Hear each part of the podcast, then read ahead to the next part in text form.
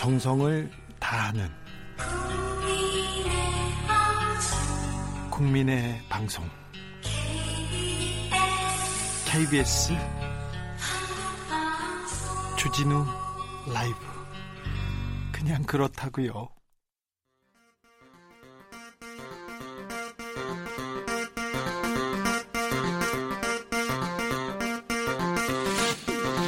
주진우 라이브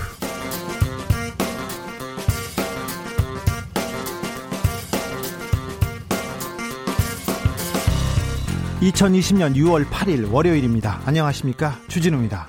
이재용 삼성전자 부회장이 구속돼서 다시 구치소로 가느냐 마느냐 갈림길에 서 있습니다. 지금 이 시각 영장 실질 심사에서 치열하게 다투고 있습니다.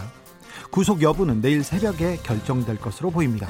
혐의는 불법 합병과 회계, 회계 부정입니다.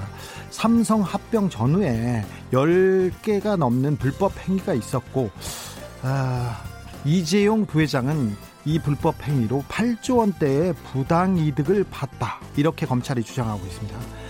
삼성은 손해를 봤고요. 국민들도 손해를 봤습니다.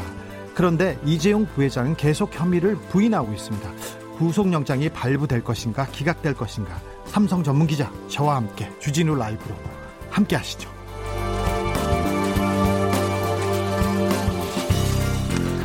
여야 원내대표가 주말부터 오늘까지 국회 원구성을 위한 회동을 릴레이로 이어가고 있습니다. 웃으면서 악수도 하고 이야기도 나누고 있는데요. 결과는 아직입니다. 법사위만큼은 절대 뺏길 수 없다. 서로의 입장이 팽팽한데요. 이 모습을 보는 전 원내대표의 심정은 어떨까요? 김성태 전 자유한국당 원내대표와 터놓고 이야기 나눠보겠습니다. 국민의 투표로 뽑힌 국회의원이라도 일을 못하면 다시 투표로 내쫓게 하자. 국회의원 국민소환제 법안의 주요 내용입니다. 10년 넘게 여의도를 떠놀고 있는데요. 이 법안이 21대 국회에서 다시 등장했습니다. 밥값 못하는 국회의원을 리콜하는 국민 소환제. 이번에는 가능할까요? 더불어민주당 박주민 최고위원과 함께 짚어보겠습니다. 나비처럼 날아 벌처럼 쏜다. 여기는 주진우 라이브입니다.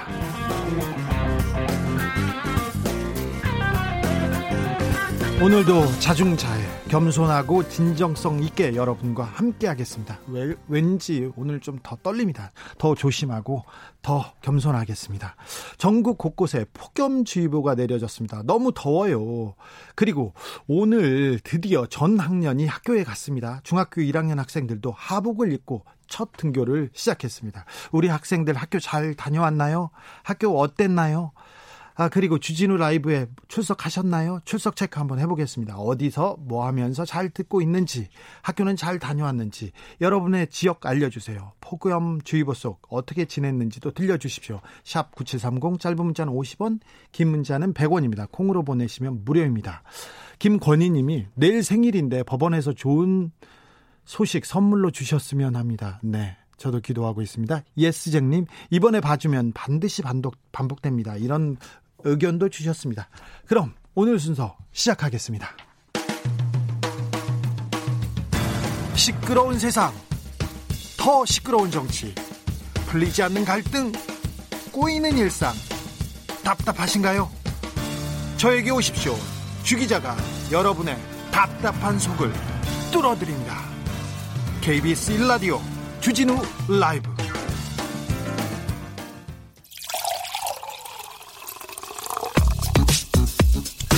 진짜 중요한 뉴스만 쭉 뽑아냈습니다. 주 라이브가 뽑은 오늘의 뉴스 주스.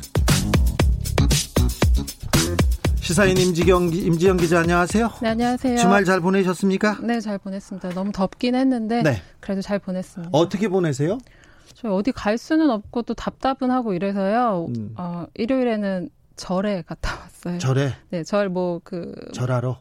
예, 그냥 그 풍경을 좀 보고 싶어가지고 산 네. 속에 있는 절 그냥 산책하고 왔습니다. 아이들이 절에 가면 좋아합니까? 싫어합니다. 싫어해요? 네, 걷는 거 싫어하고 햇빛 싫어해가지고요. 그런데 굳이 절에 가요? 제가 좋아가지고요. 네. 녹지를 좀 보고 싶어가지고. 아니, 그렇죠. 엄마 위주, 부모 네. 위주로 가셔야 됩니다. 네, 제 위주입니다. 네, 이지용 부회장이 영장 실질 심사를 받고 있습니다. 지금 이 순간도. 네, 검찰과 이재용 부회장의 그 변호인단이 치열한 법리 공방을 벌이고 있는데요. 삼성 전문 기자 주디가 제일 잘 아시겠지만 그 오늘 오전 10시 반 서울중앙지법 원정숙 영장 전담 부장판사 심리로 지금 영장 실질 심사가 진행 중입니다. 최지성 미래전략실 실장 그리고 김종중 사장도 함께 영장실질심사를 받고 있습니다. 그래서 시간이 좀 길어질 거예요. 아마 8시에서 10시 사이에 영장실질심사가 끝날 건데 영장실질심사로는 정말 긴 시간입니다. 제가 영장실질심사를 받을 때는 한 1시쯤 끝났던 것 같아요. 10시에 들어가서. 음. 어, 9시쯤 들어갔나요? 한 4시간 정도 걸렸던 것 같습니다.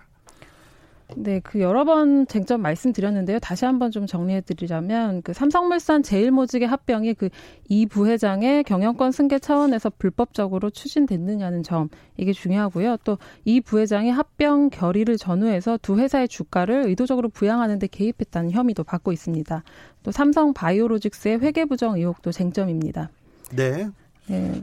검찰이 그 미래 전략실 주도로 수년간 승계 작업이 진행됐다고 보고 있고요. 두 네. 회사 간의 불법적인 합병 과정이 이 부회장에게 보고되어서 승인하 이루어졌다고 보고 있습니다. 보고하는 과정이 그 서류로 작성이 돼 있고요. 그리고 보고했다고 사장급 임원들도 어, 진술을 했습니다. 근데 진술을 했는데 어, 승인하에 이루어졌다고 보고 보는 게 당연하겠죠. 네, 또 변호인단은 이렇게 주장하고 있어요. 박근혜 정부 시절 순환 출자 금지 같이 삼성 관련 규제 법안을 피하는 과정에서 합병이 이루어졌고 이 부회장을 위한 승계 작업 자체가 없었다는 겁니다. 네. 어, 지금 특수 검사, 특수부 검사 출신 변호사들이 막강하게 변호인단을 꾸렸는데요. 몇몇 그 변호사님들은 그 적폐 세력, 국정농단 세력이었는데 지금 삼성의 방패로 나서서 재판받다가 변호사로 나서서 엄청 돈을 많이 어, 벌고 있습니다. 거기서. 어, 저기 6일9이님이 이런 의견 주셨어요. 저는 이지용 부회장이 불구속된다고 봅니다. 재판부가 여러 가지 궁색한 법리 논쟁과 여론전을 펴는 걸 보니까 색깔이 노랗습니다. 이렇게 얘기하는데요. 어, 영장이 발부될 것 같습니까? 주디는 어떻게 예측하시는지 좀 궁금한데요. 먼저 먼저 얘기하고. 그간 법원의 구속 영장 사례를 보면 발부 기준은 세 가지인데요. 네.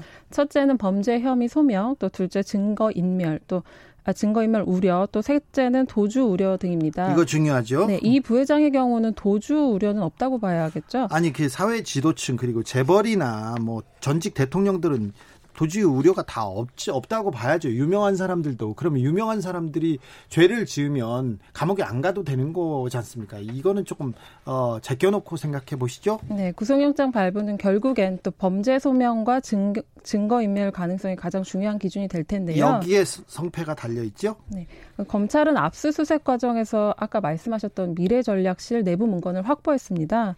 이 문건에 최지성 미래전략실 실장과 김종중 전략팀장이 경영권 승계 문제에 대해 이 부회장에게 보고했다는 내용이 담겨 있다고 합니다. 네. 검찰로서는 범죄 혐의, 혐의 소명이 충분하다고 보고 있는 이유입니다. 네. 하지만 이 부회장은 두 차례 소환 조사에서 모두 혐의를 부인했고요.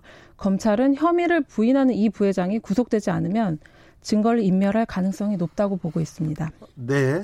그런데 마당에 집 마당에 금은부화가 쌓여가요. 계속 쌓여가요. 엄청나게 쌓여가는데 어, 나는 몰랐어. 나는 모르는 일이야. 지금은 이렇게 얘기하고 있습니다. 얘기하고 있습니다. 그런데 변호인단은 이 부분에 대해서도 그냥 그 계속 그 주장을 굽히고 있지 않습니다. 네, 1년 그 6개월 동안 경영진이 여러 차례 소환 조사 당했고 또 압수수색도 50여 차례 실시했기 때문에 인멸할 증거도 없다는 입장입니다. 네.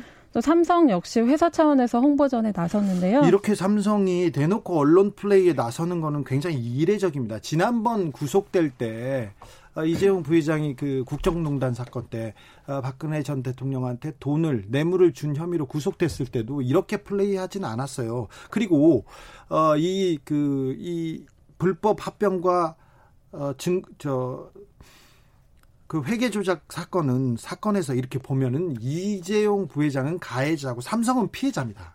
삼성은 피해자인데 피해자가 나서서 지금 가해자를 가해자를 위한 언론 플레이를 하고 있습니다. 네, 어제 저 삼성전자 커뮤니케이션 팀이 호소문을 발표하기도 했는데요. 네. 위기를 극복하려면 무엇보다 경영이 정상화돼야 한다는 주장입니다. 네.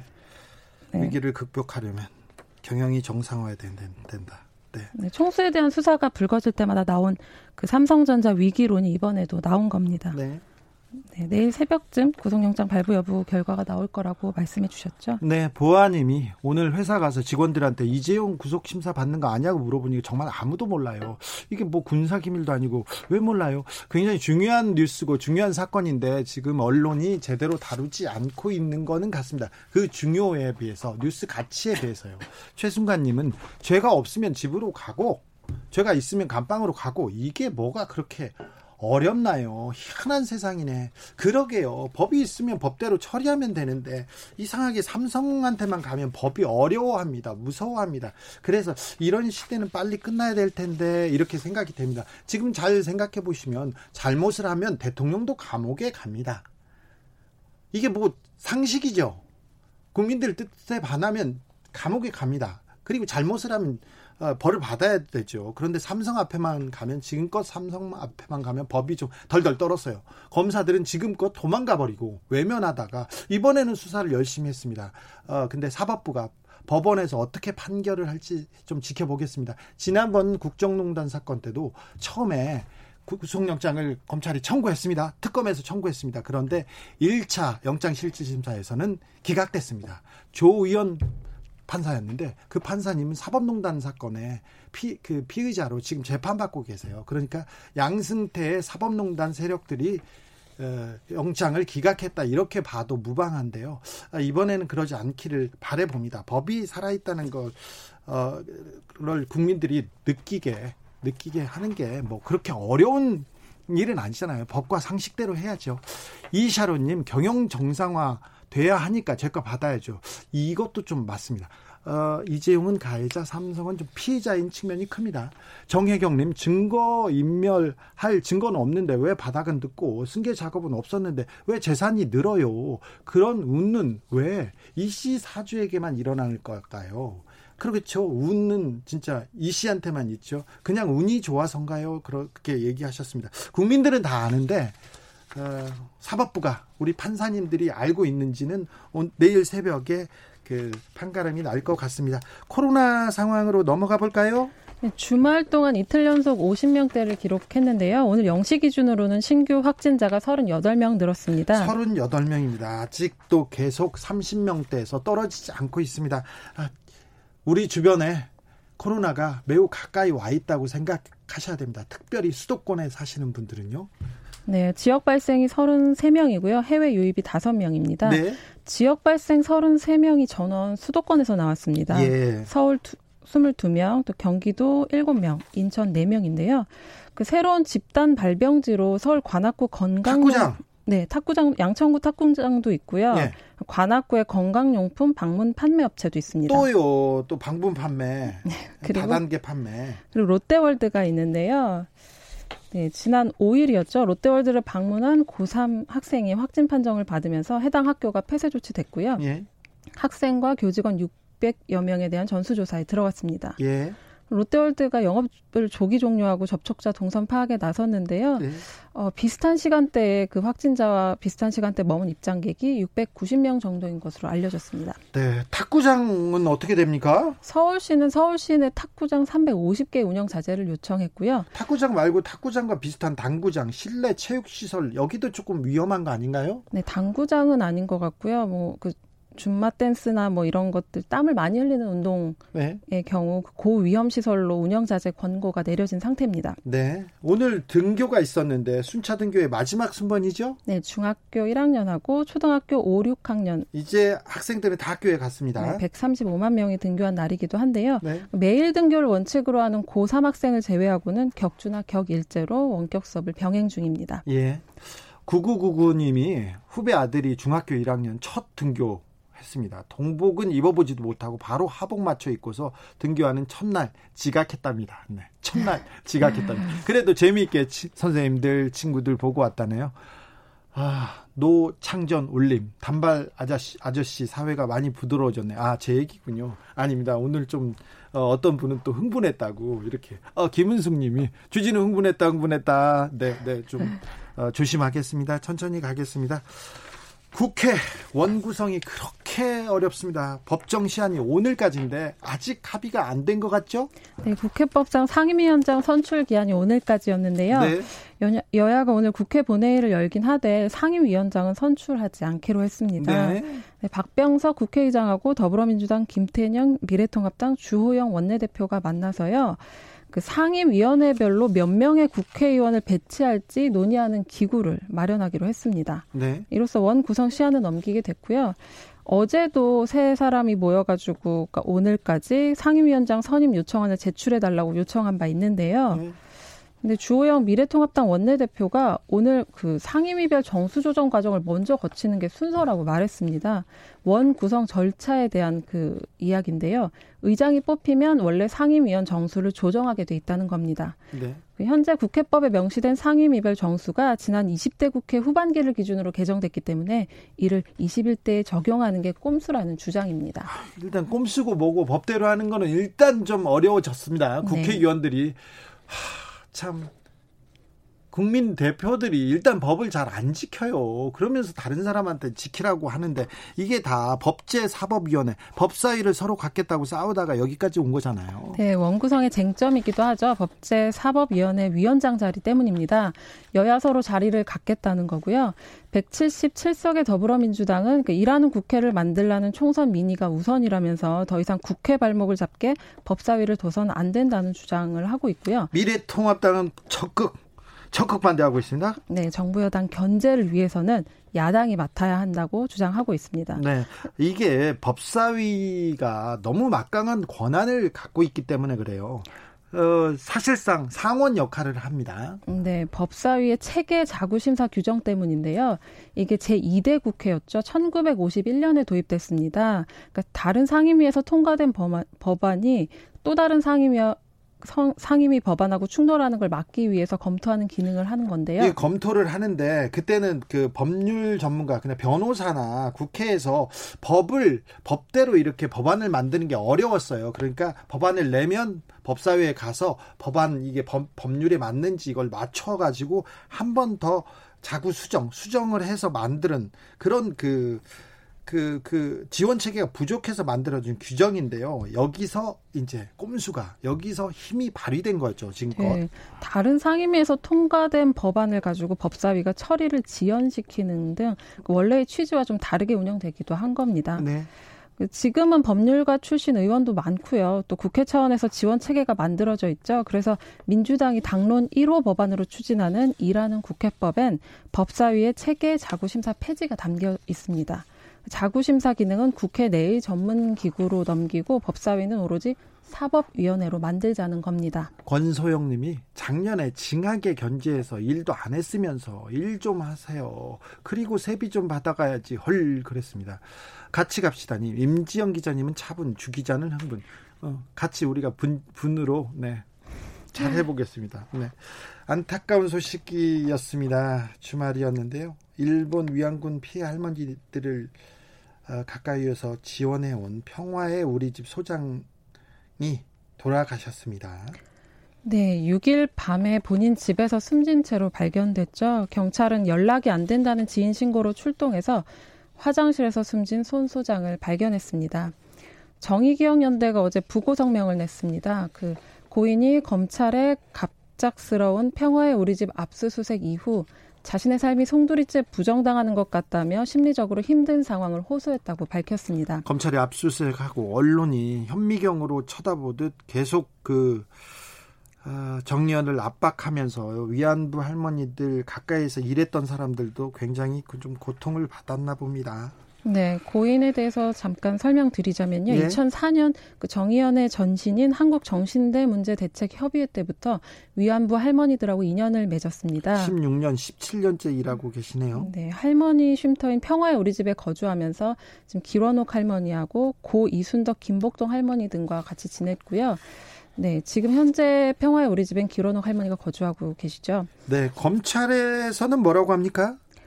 네, 검찰이 어, 평화의 우리 집을 압수수색한 바 있었죠. 당시에 네. 그 정의원이 평화의 우리 집에 보관된 자료를 이미 제출하기로 검찰하고 합의를 했는데 검찰이 강제 수사에 나섰다고 비판한 바가 있습니다. 네. 검찰은 이번에 별도의 입장문을 냈고요. 진심으로 애도를 표한다. 또 사건과 관련해 고인을 조사한 사실도 없었고 조사를 위한 출석 요구를 한 사실도 없다. 흔들림 없이 신속한 진상규명을 위해 더욱 노력하겠다. 이렇게 밝혔습니다. 네. 신속한 진상규명 모든 국민이 원하는 겁니다. 근데 규, 명을 하는 걸 보자고요. 좀 언론도 좀 지켜보자고요. 자꾸, 어, 자꾸 그, 어, 언론의 압박, 언론의 과장 보도로 과장 보도로 이렇게 희생자가 생긴 건 아닌가 그런 생각에 마음이 안타깝습니다. 음, 미국 미군 일부가 미군들이 독일에서 철수하겠다고 선언을 했습니다.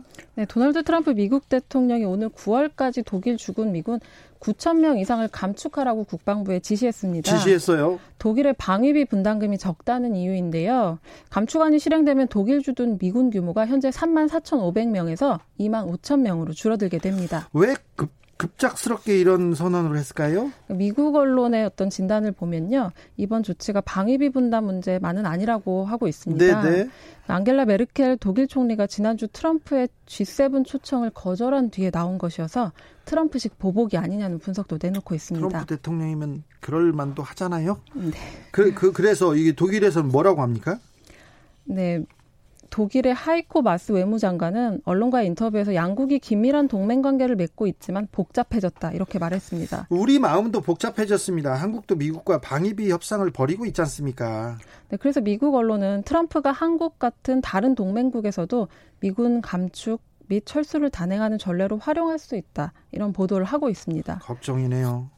네, 걱정이네요. 한, 네, 한미는 2만 8,500명의 주한 미 군이 주둔하고 있죠. 그 예. 비용을 둘러싸고 방위비 분담금 협상을 진행 중입니다. 네. 작년에 13% 인상안에 잠정 합의했는데 트럼프 대통령이 50%를 고집하고 있죠. 예. 아, 코로나 위기로 세계 경제가 이렇게 아, 울상인데 13%도 엄청 많이 올려주는 건데요. 많이 올려주는 건데 잘 되길 기도해 봅니다.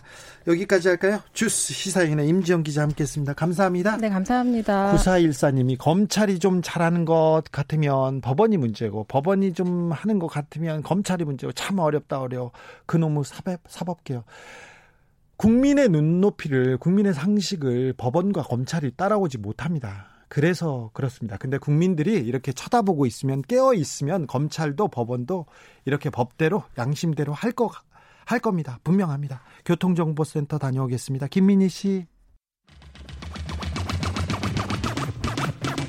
주진우 라이브.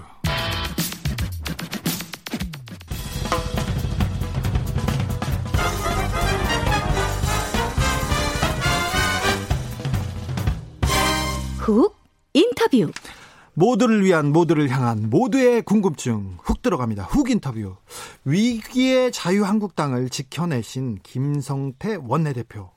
지난 총선에서는 불출마를 선언했습니다. 보수 우파의 분열을 어, 막겠다, 원죄를 떠안겠다, 당을 위해서 백이종군하겠다 이런 뜻이었습니다. 김종희 비대위가 오늘로 출범 일주일을 맞는데요. 그리고 원내 대표의 기싸움이 아주 거셉니다. 그런데 미래통합당의 행보 어떻게 보고 계신지 국회는 잘 굴러갈 것인지 정 김성태 전 미래통합당 의원 스튜디오에 모셨습니다. 안녕하세요. 예, 안녕하세요. 김성태입니다. 네. 오랜만에 뵙습니다. 요즘 어떻게 지내시는지요? 이제 백수 됐습니다. 네.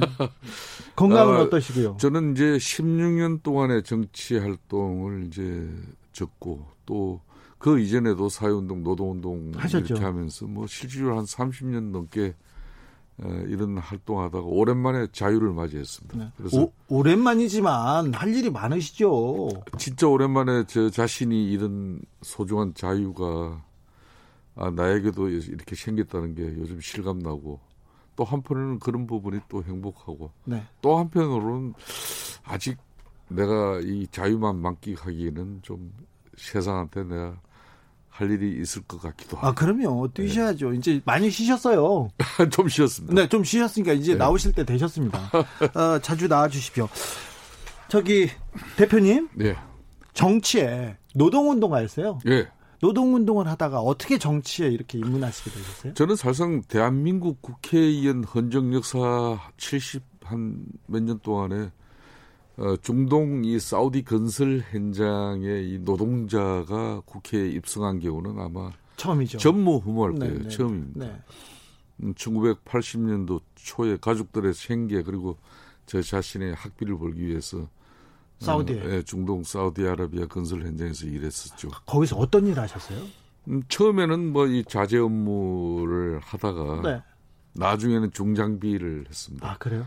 덤프트럭 운전을 했었어요. 와, 네. 엄청 덥죠 사우디. 아, 뭐, 그 한여름 7월 달 같은 경우는 뭐 50도까지 올라가죠. 50 도 그렇게 더울 때는 일 안 하고 저기서 낮잠 자고 아, 그러시... 아닙니다. 12시부터 2시까지는 점심 식사와 또 휴식 시간. 네. 너무 더우니까. 예. 그리고 2시 이후부터는 또 노동이 시작되죠. 2시 이후에요. 아직도 더운데. 희한한 게 날씨는 50도, 55도까지 올라가는데 이 그늘에만 들어가고 하면은 습기가 없으니까 네. 그런 대로 견딜만 해요. 그 대신 햇볕이 없는 곳에서는 몰이 그냥 다 빠지죠. 네. 사우디의 이마드라고 제 친구가 있는데요. 군인입니다. 예. 그 친구가 사우디 이 건설 현장에 한국 노동자가 오면 뚝딱뚝딱 한 달 만에 다 길을 다 만든다. 그러면서 너무 놀랐다 하면서 그리고 길 나는 그 동네마다 개가 사라진다. 멍멍이 개들이요. 그때 그런 일이 있었습니까? 아, 실질적으로 이제 초창기에는 그 집에 뭐 이렇게 마을에 있는 개를 잡아먹는 게 아니고 네. 가끔 이제 어, 사우디 이슬람권은 금요일이 쉽게 말하면 썬데이예요. 예. 어, 우리 말하는 일요일인데 그 금요일 휴일 때 이렇게 이제 그, 그 사막에도 계곡 같은 게 있어요. 네. 그런데 가면 이제 덜개들이 있죠. 들개를 잡아먹었다. 뭐 그런 경우는 좀 이야기를 들었지만은 뭐 마을의 개들을 잡아먹고 그렇지는 않았죠. 네, 알겠습니다. 현안으로 가보겠습니다. 예, 예. 여야 원구성 협상을 위한 원내대표의 이렇게 회의가 지금 계속되고 있는데 이거 어떻게 보고 계십니까? 어떻게 될것 아, 같습니까? 지금 현재 상황은 177석의 민주당이 이 배려와 포용심이 나오지 않는다면은 미래통합당은 아주 곤혹스러운 지금 상황에 처했습니다. 특히 김태년 지금 민주당 원내대표 같은 경우 좀 다일질이에요. 그래요? 아, 영문 제가 아, 당시 원내대표를 할 때 홍영표 네. 민주당 원내대표와 그때 호흡을 맞춘 정책위장을 했어요. 네네. 네. 이분이 다혈질이면서도 한편으로는 아주 꼼꼼하고 저돌적이에요. 네. 음, 그렇기 때문에 아, 문재인 대통령의 국정 운영을 뒷받침하고자 하는 그런 의지가 아주 강합니다. 네. 그렇기 때문에 21대 국회에서만은 아, 절대 밀리지 않고 문재인 정부가 하고자 하는 그런 정책적인 입법 사항들을 완벽하게 뒷받침하려고 아마 할 거예요. 예. 그렇기 때문에 후반기 원구성에 있어 가지고도 지금 뭐 제대로 이 양보가 안 되고 있는 거죠. 네. 예년 같으면은 어, 사실상 법사위는 이제 야당에게 줘야죠. 법사위원장 자리는. 그렇지만은 그 법사위가 상원 역할을 하고 예. 또뭐 법안의 체계 자구 심사를 넘어서서 이게 키핑이 되고 하니까 네. 각 상임위에서 올라오는 법을 원활하게 처리하기 위해서는 지금까지 국회 갈래는 접어두고라도 네.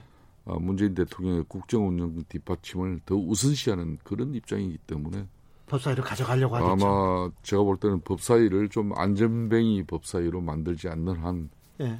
어, 지금 미래통합당 조영 원내대표가 이걸 온전하게 쟁취하기는 좀 쉽지 않을 거라고 봐요. 법사위에 대해서 그 조영 대표나 김태년 대표 너무 강성 발언을 쏟아냈기 때문에 물러서기가 좀 어려운가요? 그렇습니다. 이게 원래 개헌 협상에서는 네. 새로 된 국회의원들 자신들의 아군들이 다 지켜보는데 예. 원내대표로서 이 대장인데. 그러니까 살인관으로서 뭔가 좀 어, 체면을 중시해요. 그렇기 네. 때문에 어, 야당 입장에서는 좋은 상임이 좀 많이 가져오고 예. 법사위도 가져오려고 하겠지만은 아까도 말씀드렸지만 김태전 지금 민주당 원내대표는 문재인 국정 문재인 정권의 국정 뒷받침 이걸 위해서는 177명이 혼연일체로 움직여야 된다. 네. 그렇기 때문에 내가 이번 상임위 뭐 미래통합당 제대로 뭐 협상 안 되면은 18개 상임위 전부 다 우리가 가져갈 수 있다고 이런 정도로 압박을 하면서 협상하죠. 네. 사실상 이렇게 하면 협상 잘 안 되거든요. 안 되겠죠. 근데 그러면 음. 결국 어떻게 타협할 것 같습니까? 이런 때는 이게 사실상 언론, 여론 그리고 자당의 의원들의 그런 뭐 다양한 요구가 있더라도 어 민주당 김태년 대표하고 미래통합당 주호영 원내대표 간에 사실상 둘이서 소주를 많이 마셔야 됩니다. 소주는 많이 마, 마시는 것 같아요. 맨날 아니 뭐 신용만 하지 기절할 때까지 먹어야죠. 기절할 때까지. 그러면 기절할 때까지 먹고 취중에 아 형님 이건 어, 주고. 의원들 정치인들이 술 한 잔 먹으면 또 나이 한 살이 더 많으면 네. 형님 그러고 또 아우님 그러고 그런 거니까 그런 가운데 신뢰 확보하고 네. 또 give and take 돼야 되니까 네. 이번 상임위 원 구성에서 민주당이 이렇게 포용 배려로 이렇게 하면은 다음에 법안에서 좀 협조하겠다. 네. 이렇게 서로 갤런티 되면서 신뢰를 가지고 하- 합의를 해야죠. 홍영표 대표하고 술 드시면서 이렇게 해가지고 이렇게 고주망태로 이렇게 어 많이 했죠.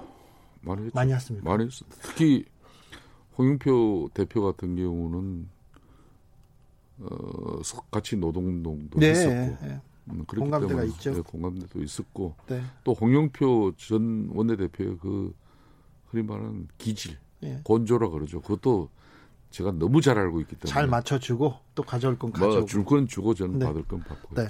일단 술 못하시면 원내 대표는 못하는 걸로 김성태 대표가 이렇게 하셨어요. 아니, 사실상 정치인들은 술을 좀 해야 돼요. 그래요? 예, 안 아이, 하면은 저는 술 못 하는데요. 아, 그 뭐 그러니까 정치 안 하잖아요. 아, 네, 네, 정치는 상관없는데. 아, 근데 뭐 그, 제가 이 실수하는 건 아닙니다만 네, 네, 뭐 이야기가 안 될 때는 네. 좀 흉공 없이 허리띠 풀고 예. 이야기할 수 있는 그런 공간이 필요하죠.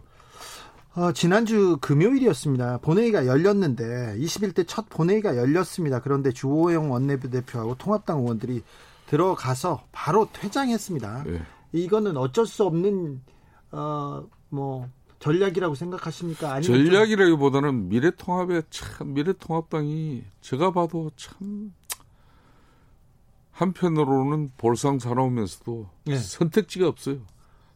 이 국회 선진화법 때문에 뭐 제대로 된 어, 강한 어필도 할 수 없고 네. 그렇다고 행동으로 이렇게 뭐 그걸 또 막을 수도 없고 아니 근데 퇴장하고 강하게 맞고 이게 국민들이 이렇게 쳐다보고 있잖아요. 네. 그러니까 그 대표님도 볼상사납겠지만 이 얘기가 들어간 거잖아요. 그래서 지금 뭐 더군다나 뭐 너무 상대가 안 되는 그런 뭐 이런 네. 상황이 참, 177. 참 여대 야소가 돼 버리니까 예. 어쩔 수 없는 상황이죠. 자, 그러면 21대 국회는 어떻게 어떤 모습을 보여야 될까요? 어떤 쪽으로 가야 될까요? 사실상 지난 4.15 총선에서 국민들의 뜻은 네. 민주당에게 절대 의석을 부여한 것은 남은 2년 동안 문재인 정부의 국정 운영은 어, 입법부인 국회에서도 크게 방해하지 말라는 그런 게 있는 거죠. 그렇죠. 국민의 그거는 뭐 뜻이죠. 현실적으로 우리도 인정을 해야 돼요. 예. 그렇기 때문에 지난 20대 국회에서의 방식으로 우리가 야당으로서의 역할을 한다면 그건 저는 맞지 않다고 봐요. 네. 어, 그래서 사실상 그때는 야 그때 20대 국회 같은 경우는 이게 뭐 집회 시 삭발 단식 이런 건 하나의 좋은 협상을 위한 야당으로서는 수단인데 네. 어떻게 보면은 그 수단이 목적이 돼 있었어요. 그렇죠. 삭발이 어떻게 수, 목적입니까? 네. 단식이 목적이 될 수가 없는 네. 거거든요. 그런데 거기에 함몰되다 보니까 협상을 소홀히 했어요. 예. 협상을 소홀히 하다 보니까 패스트 트랙 같은 경우도 우리가 어찌 보면 그냥 우리 자신의 자책으로 된 거죠. 네. 마- 민주당도 그렇게 또 강행을 해서는 안 됩니다만은 네. 협상을 소홀히 한 결과는 틀림없습니다. 네. 그래서 21대 국회만은 미래통합당 입장에서도 어떤 경우든 협상의 끈을 놓아서는 안 돼요. 그래서 많은 언론인 국민들이 지켜보기에 네. 진짜 이런 어, 야당이 협소한 그런 상황에서 그래도 협상을 통해서 어, 전국을 풀어나가고 그리고 쟁점 법안들에 대해서 절충을 시도하는구나 이런 걸 우리가 보여줘야 되는 네. 거죠. 아니 근데 김성태 대표님처럼 국민을 먼저 생각한다. 협상하자. 우리가 정치인이어서 정치로 풀자. 이렇게 얘기하는 협상파들 그런 사람들은 왜 미래통합당에서는 항상 이렇게 뭐라고 어, 본진에서 약간 밀리는 이런 형상이 있지 않습니까? 뭐 그 지긋지긋한 뭐 우리 보수 정당 내의 갈등 구조는 지난 총선으로는 이제 끝난 겁니다. 사실상 그 어, 개파 갈등의 핵심적인 세력들은 거의 뭐 이번 총선에서 다 좀 비껴나 있는 상황이니까 네. 이제는 그런 과거의 어른 그런 구태나 그런 낡은 사고 방식에서는 벗어나서 새로운 패러다임의 야당의 정치사를 만들어 가야 됩니다. 그럼 김종인 비대위원장하고 주호영 원내대표가 새로운 패러다임을 만들 수 있는 제 그 역할을 할까요? 저는 김종인 위원장은 이미 시작했어요. 네? 특히 기본 소득제를 들고 나온 것은 이건 대단히 큰 기존의 보수 정당의 그런 국민적 사고와 인식을 한순간에 바꿀 수 있는 큰 변하죠. 보수당에서 획기적인 선택을 했죠. 그렇죠. 그런 또 아울러서 뭐 여의도 연구소를 지금 현재 폐지하겠다. 네. 새롭게 재편하겠다. 이런 것은 기존의 방식을 배제하고 새롭게 가겠다는 그런 네. 단호한 의지가 있는 거예요. 네. 그렇기 때문에 김종인 위원장은 그동안 좀 수구적이고 낡은 어떤 보수의 이미지에서 우리 당이 지난 특히 1, 2년 사이에 급격한 우경화가 됐어요. 네. 그게 지난 총선의 가장 큰 저는 실패 요인 중의 하나라고 보는데 네. 뭐 그렇다면은 중도를 지향하는 그런 상당히 계획성과 또 지금까지의 어떤 정당 운영 방식도 바꿔내는 건데 네. 여기에 이제 조영 원내대표가 어떻게 이제 예하간에 특히 많은 그 스피커를 보여줘야 되는데 네. 국민들에게 어떤 협상의 모습으로서 또 야당이 정말 볼품없이 질질 끌려가는 그런 또 모습에서도 어, 이겨내면서 어, 저는 그 모든 길이 협상에 있다고 봅니다. 협상에. 네. 아, 협상 최고론자, 협상 지상론자 김성태 원내대표와 함께하고 있습니다. 조성빈 님이 김성태 의원 4일상 오랜만에 들으니 반갑네요. 네. 김성태 의원님 뭐 좋아하는 분들 많습니다. 특별히 또 어, 그리고 국회에서 그리고 탄핵 과정에서 그리고 다른 그 사회 활동에서도 많은 역할을 막 하셨죠. 재판을 받기도 했지만 뭐 그렇습니다. 어 그러면요. 민주당한테도 민주당도 이렇게 177세 거대 여당인데 어떻게 협상에 어떻게 임하라고 이렇게 훈수한 그 민주당 그 특히 김태년 원내대표께서 꼭 명심해야 될 부분이 음. 집권당 원내대표 입장에서는 청와대 입장 다 들어주고 네. 청와대 비유 맞추다 보면은 국민들 돌았습니다. 옛날에 박근혜 정부 때 그랬잖아요. 우리가 그래서 망한 거예요. 아 그래요? 예? 최순실 국정농단이 이루어지는 그 암울한 세상을 예. 말 그때 새누리당 당시에 예. 우리가 정말 당내 민주화가 이루어지고 수평적인 당청 관계가 유지되었다면 네. 그런 불행은 없었겠죠. 네. 오로지 그냥 수직적인 당청 관계, 그냥 청와대 비유 맞추기에 급급한 그런 일부 당내 세력들에 의해서 네. 결론은 어, 우리 당이 어, 집권 세력으로서 할 도리를 국민에게 잃어버린 겁니다. 예. 그렇듯이 김태년 지금 민주당 원내대표 입장에서도 문재인 정부가 국민들을 다 만족시키고 좋은 정책으로만 가져갈 수는 없습니다. 네. 입법 기능, 입법부는 대의민주주의 이런 정말 국민의 목소리를 대변하는 그런 어, 국회의 헌법기관으로서 그런 역할을 정말 때로는 대통령이 마음이 상하고 청와대 뭐 이 간부들이 청와대 비서관들이 정말 죽겠다고 아우성 소리가 나더라도 국민의 입장을 대변하는 그런 집권당의 면모를 가져야 되는데 요 근래 보면은 너무 그냥 입단속 심하고 또 줄 세우기 하고 이러면 민주당도 우리 꼴을 하는 거예요. 저는 그래서는 이 177석의 지금 거대 집권 여당은 위험해집니다. 말 그대면. 네. 사실상 개헌 빼고는 헌법, 헌법 개정 빼고는 지금 민주당이 다 할 수 있어요. 네네.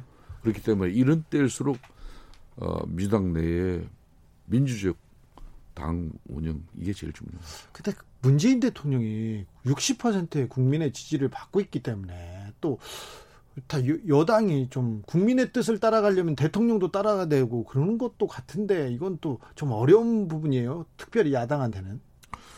그러니까 지금 현재 문재인 대통령의 국정 운영 방식이 그래도 대체적으로 국민의 목소리, 국민의 입장을 존중하는 지금 눈높이의 네. 그런 국정 운영이잖아요. 네. 그러다 보니까 뭐 일정 부분 문재인 대통령의 국정 운영 방식을 무조건적으로 지금 비판만 할 수는 없는 것이죠. 네, 네. 그렇지만은 그렇다 보면은 그렇다고 다 잘하는 건 아니에요. 그럼요, 그럼요. 어, 그렇기 때문에 그 부분을 민주당이 무조건 다 덮어주려고 하고 또 감사주지만 말하는 그때는 되려 야당이 목소리를 내면 그 야당의 목소리도 존중하고 뭐 국회 뭐 법안이라든지 정책적인 결정, 국회 운영에 관한 모든 부분에 대해서 균형을 잡아주는 거죠. 알겠습니다. 아, 좀 더 듣고 싶은데 시간이 다 됐습니다. 네. 한번 더 나오셔야겠는데요. 한 번이 아니라 백수시잖아요. 뭐 그렇다고 굳이 뭐 본인도 백수 생활 많이 해놓고 이렇게 또 죄송합니다. 네. 그러니까 모시려고요 제가 마음을 안. 어 근데 아무튼 질문이 많이 남았는데 금방 다시 오셔야 되겠습니다. 예, 좋습니다. 저도 뭐 시간 되는 대로 또 네. 방송 같이 하겠습니다. 다음 질문은 그 다음 회는 그 질문부터 할게요. 국회 테러에 단호에 맞서셨는데 뺨 맞았을 때 아팠 아팠죠 많이. 아그 친구가 실제 TV 어, 이렇게 화면에 나오는 것보다 덩치가 훨씬 큽니다. 아 그랬어요? 몸무게가 한 85, 90kg 가까이 되는 거죠. 아이고. 그런데 순식간에 그냥 고생 많으셨어요. 응급기를 맞았으니 까 그때 한 한 달 고생했습니다. 아이고 아이고 아이고. 아, 아무튼 자세한 내용은 그리고 다른 내용은 또 금세 모셔서 우리 김성태 전 원내대표께 어, 묻겠습니다. 감사합니다. 예, 감사합니다.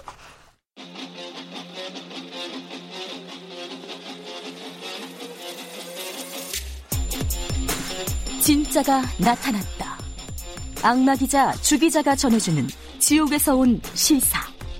주진우 라이브.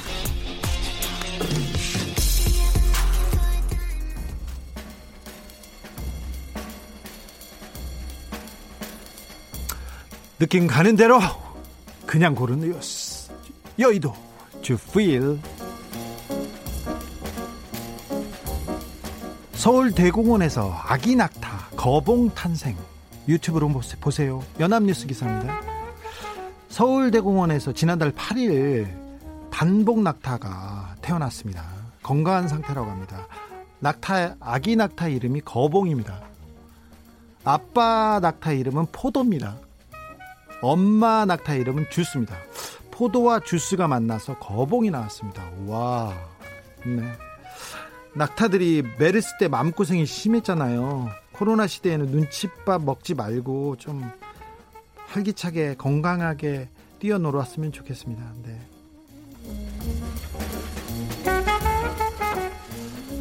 폭죽 든 파인애플 먹고 죽은 코끼리의 실수는 인간을 믿은 것. 전 세계에서 애도 물결 한국일보 기사인데요.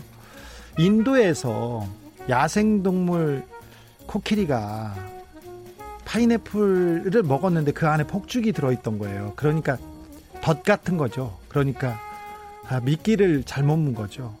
영국 일간지 인디펜던트에서 이렇게 코끼리가 농작물을 급습한다는 이유로 아, 농부들이 표적으로 이렇게 내, 그 표적으로 파인애플 를 내놨을 거라 이런 얘기도 했고요. 멧돼지 잡기 위해 놓은 덫이라는 그런 주장도 있었습니다. 어쩌 어쨌든 인간이 저지른 짓입니다. 인간이 자연에게 무슨 일을 했는지 가장 치명적으로 자연을 괴롭히는 존재는 아닌지 코로나 시대에 다시 한번 생각해 보게 합니다. 네. 비극적입니다. 영국 시위대 17세기 노예무역상 동상 끌어내려 강물에 버려 연합뉴스 기사입니다. 영국 브리스톨이라는 도시가 있어요. 런던에서 2시간 남서쪽으로 이렇게 가면요. 있는 조금 잘 살고 약간 힙한 그러니까 젊은이들이 많이 있는 도시입니다. 축구는 굉장히 못하고요. 뱅크시라고 그래피티 아티스트 있지 않습니까? 그분의 고향인데요. 이 브리스톨이 과거 영국 노예무역의 중심지였어요. 그 콜스턴이라는 사람, 에드워드 콜스턴이라는 사람이 17세기 노예무역상이었습니다. 그런데 이 노예무역상이 노예무역해서 돈을 많이 벌어서 죽을 때는 자기의 재산을 다 자선자 단체에 기부하고 갔습니다. 그래서 브리스톨 거리 이름에 콜스턴이 있고요. 그다음 건물에도 있고요. 동상이 있었던 거예요. 근데 저는 그게 부럽더라고요. 그게 부러운 게 아니라 우리 친일파들 돈 많거든요. 지금 친일파 후손들 많거든요. 그래서 자신의 친일 행위에 대해서 잘못했다. 그리고 재산을 환원하거나 기부하거나 그랬던 사람 기억나세요? 아는 사람 있으세요? 없어. 나는 뭐 없는 것 같아요. 그래서 저는 그 생각이 나서요. 네. 친일파 할아버지 감사합니다. 계속 친일파 후손들은 친일파 할아버지 때문에 떵떵거리면서 잘 먹고 잘 삽니다.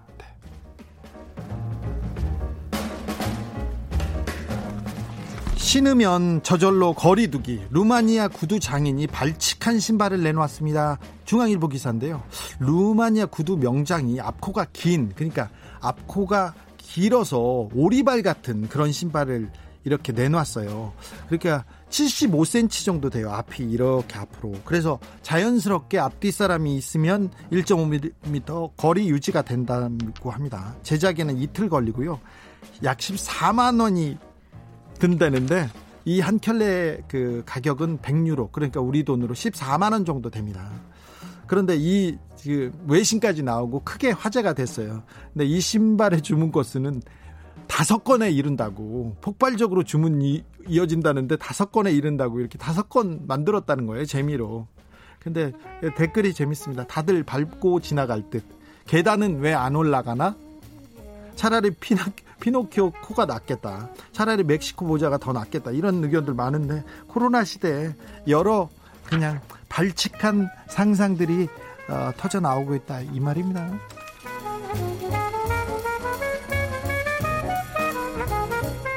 유튜브 슈퍼챗 전 세계 1위는 가로 세로 연구소 미디어 오늘 기사입니다.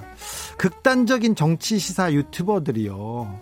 막말 혐오 음모론을 내놓고 있는데 그걸로 떼돈을 벌고 있답니다.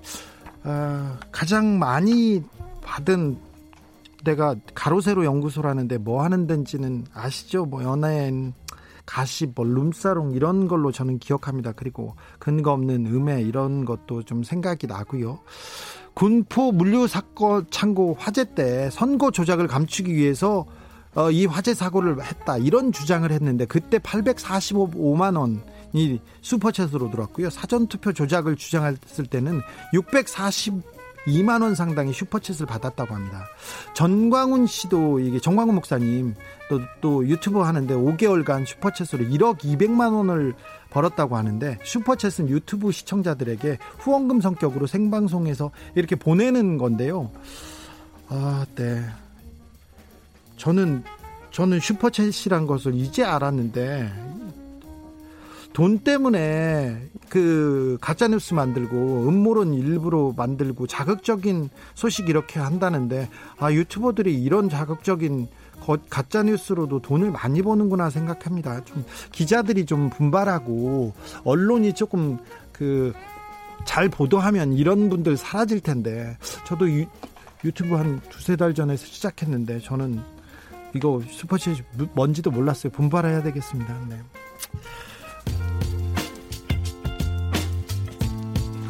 제시 제입니다. Price Tag 들으면서 주진우 라이브 1부 마무리하겠습니다. 1402님, 몰수? 재산도 돌려달라는데 기부는 무슨 이런 의견 주신 분도 있습니다. 네. 그러게요. 저는 6시에 2부에서 다시 돌아오겠습니다.